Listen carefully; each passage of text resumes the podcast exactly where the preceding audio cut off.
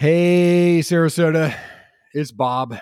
So it's been a wonderful grind over the past 18 months. We've had some fabulous guests.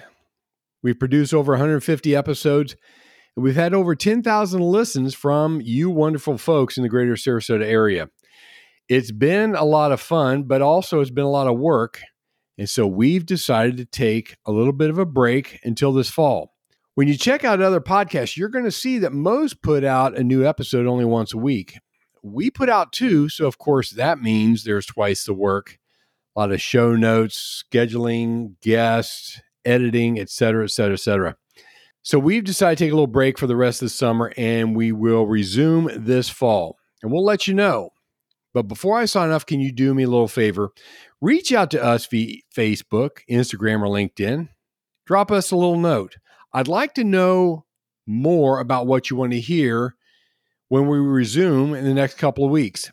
That'd be a big help because without you, dear listener, we would not exist. As always, thank you for tuning in. Have a wonderful summer, and we'll be back soon where you can listen, learn, and connect. Today, we're pulling one of our favorite episodes from the archives because we believe some stories need to be heard more than once. Enjoy. After a stellar academic career graduating magna cum laude from Lafayette College and later completing the Women's Leadership Forum at the Harvard Business School, she has worked in key leadership positions at the Guggenheim Museum, the Metropolitan Opera, and the New York Botanical Gardens. In 2015, she came to Sarasota to spearhead the Marie Selby Botanical Gardens Master Plan. Upon completion, its aim is to become, quote, a world class destination for plant research, conservation, and environmental education, all while preserving the wonderful 49 year history of this beloved institution. Hi, I'm your host, Bob Williams, and I believe the secret sauce to any community is when you listen to each other's stories. It's one of the true pillars to the local culture and connects us in a way that cannot be done any other way. In fact, that's why I created the Sarasota Stories podcast. I started it so that you could get connected just a little deeper in this wonderful community we call home.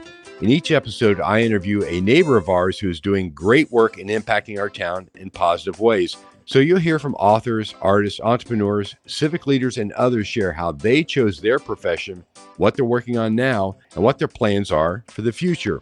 My guest today is Jennifer Rominiecki, President and CEO of the Marie Selby Botanical Gardens.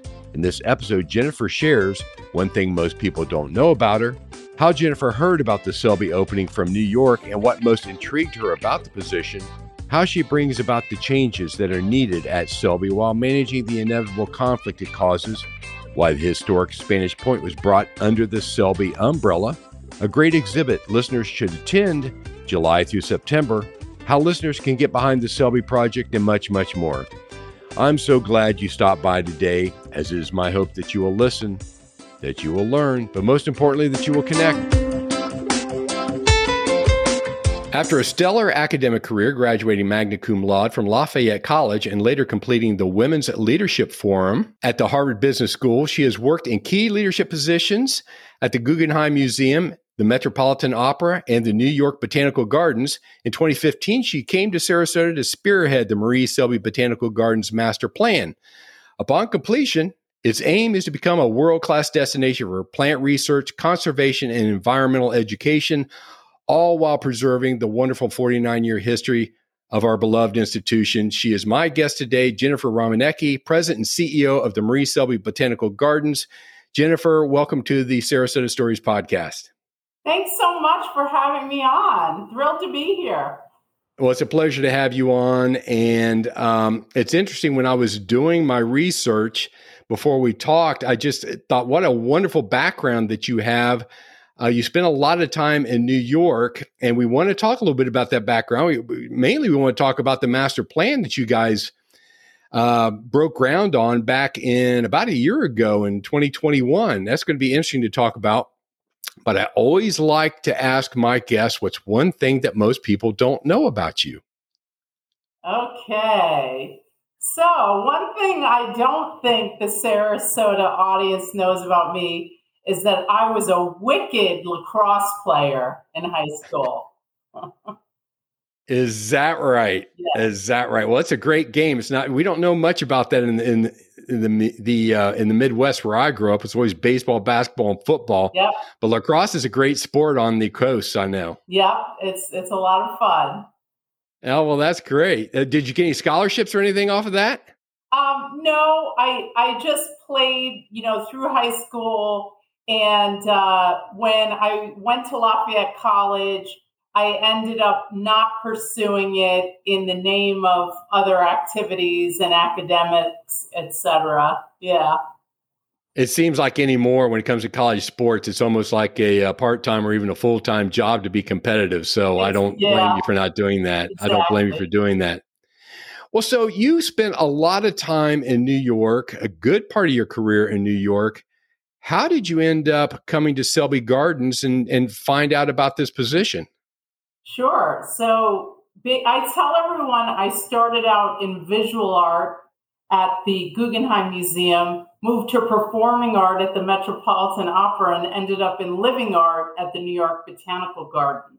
And uh, I was born in Manhattan and I grew up in the suburbs of New York City. So after college, I always felt that I was going to have my stint in the Big Apple. And, um, you know, I think what's been great is being able to apply everything I learned at those institutions to Selby Gardens. And uh, basically, I had been at the New York Botanical Garden for 15 years when wow. uh, a recruiter approached me about this opportunity to be the president and CEO at Marie Selby Botanical Gardens. And I had heard of Selby Gardens because it really has international renown for having the world's best scientifically documented collections of orchids and bromeliads. But I had never been to Selby Gardens. I'd never been to Sarasota, and I'd never been to the west coast of Florida before. Only the east coast, like all those New Yorkers tended to go, you know, to the east coast of Florida. So um, I really was not looking to make a major move like this, but you know I was intrigued by the opportunity to lead, you know, a, an institution. So I thought, well, I'll check it out, and um, I came down here for an interview. And as soon as I set foot on the campus of Selby Gardens, I knew that the potential was just limitless. And, you know, after seeing the community and how this is such an arts and culture community, in addition to being near the beach and the water and the glorious environmental aspects, I just thought, well, this is a win. And uh, my my husband is uh, a consultant, but he's home full time with our two boys and so once I thought that the job was really a great fit, um, we were then recruited as a family, you know, so that we could understand why this would be a great move for us as a family. And uh, we decided to take the plunge. Well, that's a uh, that's a neat story. Uh, what was your impression of Sarasota when you first came? Because it's so removed from the city, and uh, it's just I, I mean, I always felt, felt like the Ritz Carlton kind of put us on the map here, and they they've been around I know ten or twelve years, maybe longer, but it's just like now Sarasota is starting to grow up, it's, it's leaving its kind of adolescent stage, and it's being discovered. And um, but I mean, what was your impressions at the time? You know, I I was so impressed by how robust our city is for you know what would be called a smaller medium sized city you know, just yep. the, the level of amenities, the arts and culture. And then, of course, you know, our spectacular bay, the Gulf, you know, just what the region offers. It just is very special and it has a different vibe than the East Coast.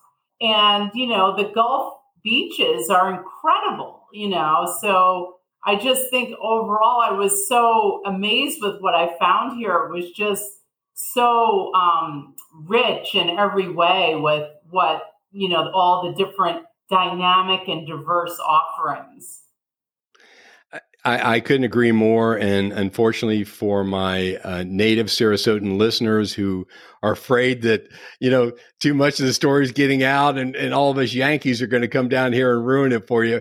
As I, I, said in a previous episode, I sure hope that we add something to the culture here, and uh, we don't we don't ruin it all for you. But it you you couldn't be more.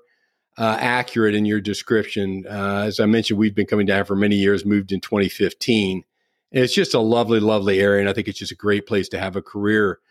So you, um, but you have a very big project that you're working on right now, which I'm fascinated by, and I'm sure our listeners will be too. And it is the 2022 2025 strategic and master plan for Selby Gardens. And I'd like to talk about that a little bit, if you will. Sure. So there were six things really that, and and and just for our listeners, if you go to uh, selby.org, I think it is S E L B Y, selby.org, uh, everything is laid out beautifully on their website. But there are really six objectives that you wanted to accomplish once this plan is completed. And there's stu- and we'll, we'll just kind of go through these and just comment how you see these playing out because we have several years before this is is finished. But number one was stewarding and expanding our collection. What, what do you guys mean by that? Yes. So, as I mentioned, we have the world's best scientifically documented collections of orchids and bromeliads. Um, we also have the world's second largest collection of spirit specimens, which are actually plants uh, preserved in fluid for research purposes. Okay. Um, in addition, we have uh, a, a, library collection with rare books and prints dating to the 1700s. That I did not know. So, a large part of, you know, one of our very, very key focuses is stewarding and preserving this collection, you know, for the generations to come and, you know, to further the study of biodiversity and at the same time grow it and, and continue our scientific work to grow these collections. Sounds wonderful. Sounds wonderful. Now, the second pillar you have underneath your strategic plan is building uh, our visitor engagement. Yes. And so basically, for, for those of you who have been coming to our changing exhibits, our, our biggest sort of initiative in this area was repositioning Selby Gardens as what we call the living museum, um, for which we secured a trademark. And the idea is that art museums create changing exhibits and rotating programs, experiences, and events to garner repeat visitation and to always give people a reason to come back. Um, and when I first arrived here, people would say, Oh, the gardens are beautiful, as if they didn't have a reason to come back. And so now we operate just as museums do with changing exhibits, programs, and events. So you always have a reason to come back. That's great. And we're going to, at the end here, we're going to talk about a, an exhibit that you have coming up here in July through September. But that obviously that makes a lot of sense. Uh, I've been coming to Selby for many, many years. My kids who are now in their 20s, you know, in their little watermelon dresses. Uh, they were they were daughters, by the way, little watermelon dresses. That uh, we have many photographs there, and but that but I could see where if you brought exhibits in, then it obviously gives people more and more of a reason to come and see it more frequently. Talk about uh, then how you're going to. Obviously, that's going to help to diversify some of your revenue streams. Yes. But talk about that if you would, please. Yes. So basically, we're very focused on having a diversified revenue picture and the living museum model really helps us with that because you know you you grow your visitation visitors come in they become members they become donors they they stay for lunch they shop in the shop and all these different revenue streams take the pressure off of private contributions and allows private support to go even further so the more diversified the revenue picture is, the healthier it is fiscally um, to enable us to weather different, you know, issues in the market. Um, so we have really been focused on a diversified revenue picture, and the Living Museum model has really helped us with that. And I'm sure you saw that you were 15 years at the New York Botanical Gardens. Um, I'm sure you saw that in your career there. I mean, with the ebb and flow of the economics, yeah. uh, environment, whatnot. Um, was there a specific time period of time where you said, "Hey, when you're up in New York, you said we need to diversify our revenue streams"? You know, I think it's it's a key area of focus for all cultural attractions and nonprofits right. these days because you know at the end of the day a nonprofit has to balance its budget and you know that's about your revenue picture and if you rely too heavily on private contributions it can be risky especially if there's a market downturn so I think that all nonprofits are very focused on their sustainability. And part of that is generating diversified revenue streams for sure. It's, it's true. People forget that maybe Selby is a nonprofit, but it's still a business, and you do have to raise the funds. You really do. That's right. I might my favorite saying is is that nonprofit is a tax status, not a business model. You know, the difference is the revenues that are raised are invested directly in the core mission of the institution. Well said. Well said. Securing our brand and global position. Yes. And so, you know, that's really about, you know, everyone understanding that we are a world authority in what we do. And, um, you know, that speaks to the level of collections we have a couple of years ago, we were named an affiliate of the Smithsonian Institution. And that wow. really speaks to the level of stewardship and our work in biodiversity and plant research. So, um, you know, we want to continue to develop that position and that brand so that people do recognize us as a world authority. You know, I, I think uh, the um, the marketing guru Seth Godin said it best. He says your brand is what you consistently do, and I think that that's that's very well put. But but what are some when you say global position? Uh, do you have give us some indications of the global reach that Selby has? I mean, are there any news outlets where it's come back to you that you know they know us in the UK or they know us in Brazil or they know us in Taiwan? I mean, absolutely. So um, part of it is awareness building and our exhibition program has really allowed us to build international awareness. So, our spring exhibition was featured in London's Financial Times and Town and Country magazine. Um, Great. And, you know, so getting that type of earned media coverage is important in building the awareness. Um, we were also featured in the New York Times in their museum section um, last month, and that also helps. But in addition to the sort of media brand position, it's really just the international collaboration that we do. And um, you know, Selby Gardens throughout its its multiple decades, um, our scientists have discovered or described about 2,000 species for science. And so, wow. you know, our work is, is, is really respected and internationally known and involves collaborating with um, researchers around the world. And so I think that's part of our global positioning. That's very cool. And I guess number five, creating the infrastructure for our future is the one that's most visible to us right now as you're starting, as you're pushing dirt around. Yes. Talk about that if you would. Yes. So really, you know, when I arrived here in 2015, I knew that Selby Gardens had significant challenges with its infrastructure. Um, you know, we had the talent, we had the collections, we had the incredible location, we had, you know, beautiful gardens but the infrastructure was really, really a tremendous problem. And so we went forward with uh, creating this master plan to preserve our history and sustain our future. And really, the core tenets of the plan were about preserving those world class collections because they had been housed on the ground in the flood zone and aging infrastructure. So we knew that we had to resolve that. Um, in addition, this is a better problem to have, but on peak days, we would turn away visitors because of a lack of parking and the amenities needed to, uh, you know, kind of manage the public.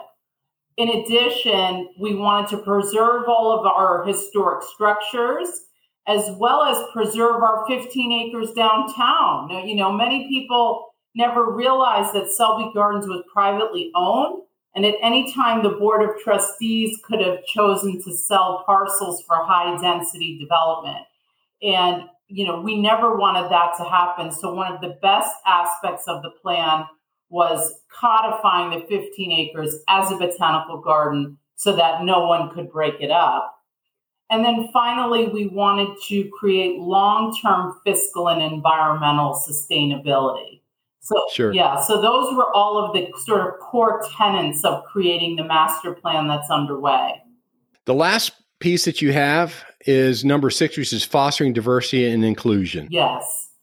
And you know that's really important. You know, we we want to make sure that everyone knows that Selby Gardens is a welcoming place for all.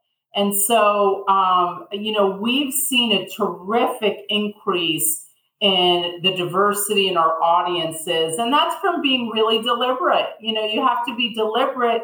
It's all about the first visit. When anyone comes to Selby Gardens for the first time, you know they they see what's here they see that there's a place for them and then they keep coming back and so we've worked on a number of really important initiatives to foster an atmosphere that's that's diverse and inclusive well, the population around here is changing significantly. It's getting younger. And so you want to make sure that um, all ethnic groups are welcome to come to Selby Gardens, and I commend you for for doing that. A lot of it just has to do with exposure, being exposed. I spoke with the the opera here. I've never been to an opera, and uh, so I think it's just exposure once you go and see what you enjoy and what you like. And I think that's a um, that's a very needed point on your on your strategic plan. I appreciate that. You're bringing about all these needed changes at Selby. Um, you're kind of bringing everything into the 21st century. You're expanding what it is that you do through those six pillars that you just went over. Inevitably, there's going to be conflicts that that arise as a result of that. You have people that, like myself, their kids were went there. Maybe they were kids, and and now their grandkids are coming and whatnot, and they like the memories of old. And so you have to deal at some point with the pushback that you're going to get when you do major renovations and upgrades. How have you been able to really balance those, you know, kind of balance those different, uh, those counter perspectives? Well, that's a great question. You know, I, it's certainly, I think that we as an institution, you know, we're just very focused on our core mission the whole time. You know, we knew that this master plan was necessary to preserve our history and sustain our future. And we never took our eye off the ball. Now, you know, when I, I think we did everything we could to listen to those who were concerned about this plan. We made um, compromises based on that entire process. We we made changes based on what we heard, but at the same time, we never strayed from the core reasons we were doing it. And I think that was really admirable of our board of trustees, all of our constituents that just stayed the course. And, you know, change can be difficult, but it's necessary. Otherwise, you know, you, especially for nonprofits, because you're you're risking the institution's sustainability. And we were at a place where if we didn't fix ourselves and shore ourselves up for the future, we might not make it. And it was as simple as that. Right. So that was our right. focus, really. Right. It's it's often been said you're not managing your the change, you're managing the conflict that it brings. And it would seem like that's a lot what you have to do in your role. It's true you know, and and it's it's it's for the good of all. Really, it's for the good of the institution, for the community, um, you know, and just for the furtherance of our mission overall. So, you know, it sounds very noble those those kinds of mission statements, but you know, if you stick to what you know that that type of core importance, you don't get too lost. You know, right, right. Well, on top of all that, then you've had to deal, like so many other businesses, profit or not, you had to deal with a pandemic and that's over. But now you have supply chain constraints. So tell us about that. And has that put you behind the timeline or give us an update there? Sure. So the, the interesting thing about the pandemic as it pertains to Selby Gardens is that we ended up during the pandemic when we were closed in the spring of 2020 tripling our acreage by adopting the historic Spanish Point campus 10 miles south of the downtown campus. And, you know, it was kind of a confluence of events. Um, historic Spanish Point was having trouble generating sustainable revenue for the long term. And they approached us about to have a dialogue about whether it might be a good fit for us to adopt them. And so we started talking in January 2020 it seemed like a good idea. And then the pandemic hit in March 2020, and we had to close. And you know, we as an institution thought, well, you know, do we want, we still want to do this? Do we think this is the right thing? And unanimously, we felt that it was, eh, you know, as far as the longer view, that it was the right thing to not only preserve this wonderful 30 acres on the bay, but incorporate it into Selby Gardens.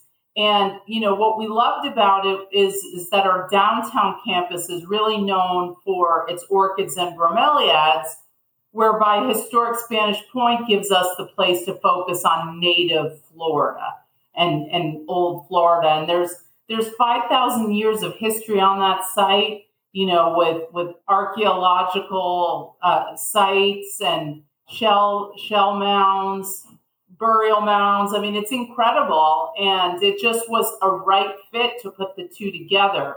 So now we're one institution, Marie Selby Botanical Gardens, with our downtown Sarasota campus and our historic Spanish Point campus. Now, I have been to his historic Spanish Point many times because I virtually live right across from it, and I've I will say I can see tremendous amount of potential there, and it has a wonderful, wonderful historical background. And um, I guess my question is: is what was the legal structure of historic Spanish Point, and and how how did you have to, I guess, navigate the change in paperwork to bring it underneath your umbrella? Sure. So historic Spanish Point, you know, its its corporate entity is the Gulf Coast Heritage Association, and it had its own board of trustees. And yep. the board of, of trustees unanimously voted for the entity to become a supporting organization of Selby Gardens. Um, and so that's how it, it came to be. And then Selby Gardens, the board of trustees of Selby Gardens, is a mirror board over Gulf Coast Heritage Association so that uh. one board, you know, it's the same group that's the board over both entities. So um, we did navigate all of that sort of governance structure. And, you know, we, we went through with the adoption while we were closed. And then we, we you know, and it was a tenuous time. And then sure. at, at the end of uh, May, we reopened both campuses to the public. And I think what we ended up, we, we found ourselves in this funny niche where we were one of the few places that visitors still felt comfortable going to because we had these wonderful open air bayfront sanctuaries. You know, we were the perfect place to have respite and refuge from everything going on. And so as a result of that, since since that reopening in May 2020, I mean, we've had record breaking attendance at both of our campuses. And, wow. and I think if there, if, there one aspect that came out of the p- pandemic that was actually good was everyone realizing how important open green space is, you know, to everyone. I think it was underscored during this challenging time for everyone. It's it's funny that you would say that because uh, to me, I do think it's a part of mental health. Um, living in the Cincinnati area, at times we would, you know, January, February, March, or even more, we would have these long gray winters and whatnot. And I'd go to the botanical gardens there, the, actually the Krohn Conservatory, and just getting out in the green space and, and smelling the oxygen and whatnot. It's, it's just really kind of, really kind of helped to reset your your mental focus and whatnot. So I couldn't agree with you more. I couldn't agree with you more. Well, it sounds like a, a marriage made in heaven. I'll be curious to see what happens you know, as you guys kind of work on the uh, Spanish Point going forward. That's going to be fascinating. But I don't know if we got off topic a little bit, but has there been any um, setbacks from the supply chain issues? Um, are you still on point or? We so with the the construction downtown. Um, yes. Yes, miraculously, it's been you know it's been a, a tough time to navigate all that goes into building a project of this magnitude but um, you know we were able to secure bond financing before the close of calendar year 2021 that was critical in our ability to move forward. And then we locked in all of our pricing on the project. And um, we are on track to complete phase one in august 2023 just over a year from now. And phase one is the biggest part of the project. It includes a new welcome center, a new plant research center that houses all of our collections and research activities with a new herbarium, a new laboratory, a new library. Um, and then it also includes what we call our Living Energy Access Facility or the LEAF. And yes, it houses parking. It also houses a one story garden to plate restaurant, um, as well as a new gift shop. But the kicker is that it has a 50,000 square foot solar array on the roof that will make us the first net positive botanical garden complex in the world, generating more energy than we consume. And phase one also includes surrounding garden features, pathways, courtyards, a wonderful multi use recreational trail around the perimeter of our property that is accessible to the public, as well as some off site roadway improvements. So there is a lot happening at our downtown campus right now. Yes, there is. And it all sounds wonderful. And again, to the listeners, I encourage you to go to the website and particularly if you go under the About tab, you will see the master plan there. And there are if not weekly, monthly updates on what's happening there. They have a nice video that shares what it's going to look like by the end. So uh, I really encourage you to go there. Jennifer, let me. So, so, to this point, I mean, what are you most proud of? You know, I think um, I, I, think I'm, I'm most proud of how our reach has grown as far as our the inclusivity of our constituency and of our membership. We now have about 18,000 member households. Um, so that's that's twice what it was when I got here um, wow. in 2015. So I think that the response for the from the community has been phenomenal as far as you know everyone um, embracing our new direction, our new initiatives, and our new programming. And I'm also really proud of the funds raised for this master plan. So we've we've raised more than 52 million dollars for this project. Um, the vast majority of which are from are from private contributions of people that you know care deeply about this community, live here. Sure. Some have been here for a long time and some are new. And it's a, just a great mix of people that see why this institution is worthy of investment and why this project will benefit our entire community for the generations to come. Wonderful, wonderful. Now, we talked earlier about the revolving exhibits that you have throughout the year to just continue to bring people in and be interested in Selby. You have one coming up in July that runs through September. What is that about? Yes. So we're getting ready to open Flora Imaginaria, the flower in contemporary art. And basically, this year we're calling the year of photography at Selby Gardens. And we're, really focusing on photography both as an art form and as a method of documenting the plant world. And so, what we will have on view is 70 contemporary photographs all featuring different interpretations of the flower as an art form. And what's really exciting about this is that it really exemplifies our living museum model in that about 40 of the works are going to be shown outdoors and are being printed on aluminum. And so you, the viewer will get to look at these works of art, but be out in the garden setting. And then the remainder of the works, about uh, 30, will be indoors in our museum. And so it really will be an innovative indoor outdoor experience that opens to the public July 16th and runs through September. So we hope everyone will come and check it out. Well, then you made this last question probably the easiest one possible is, you know, how would you like the listeners to get behind the Selby project? Great well, you know, we we we need all the support we can get. So, you know, just everything from supporting the project directly to being a member and just a general contributor, all of that is is how you can really help Selby Gardens. And if you're not a member or supporter, just go to selby.org and you know you can learn about how to support us and, and even if you're interested in volunteering because we have an incredible volunteer corps. We have about 800 volunteers. And, wow. And, and that accounts for about $1.6 million in labor that's contributed every year. So there are many ways you can support Selby Gardens.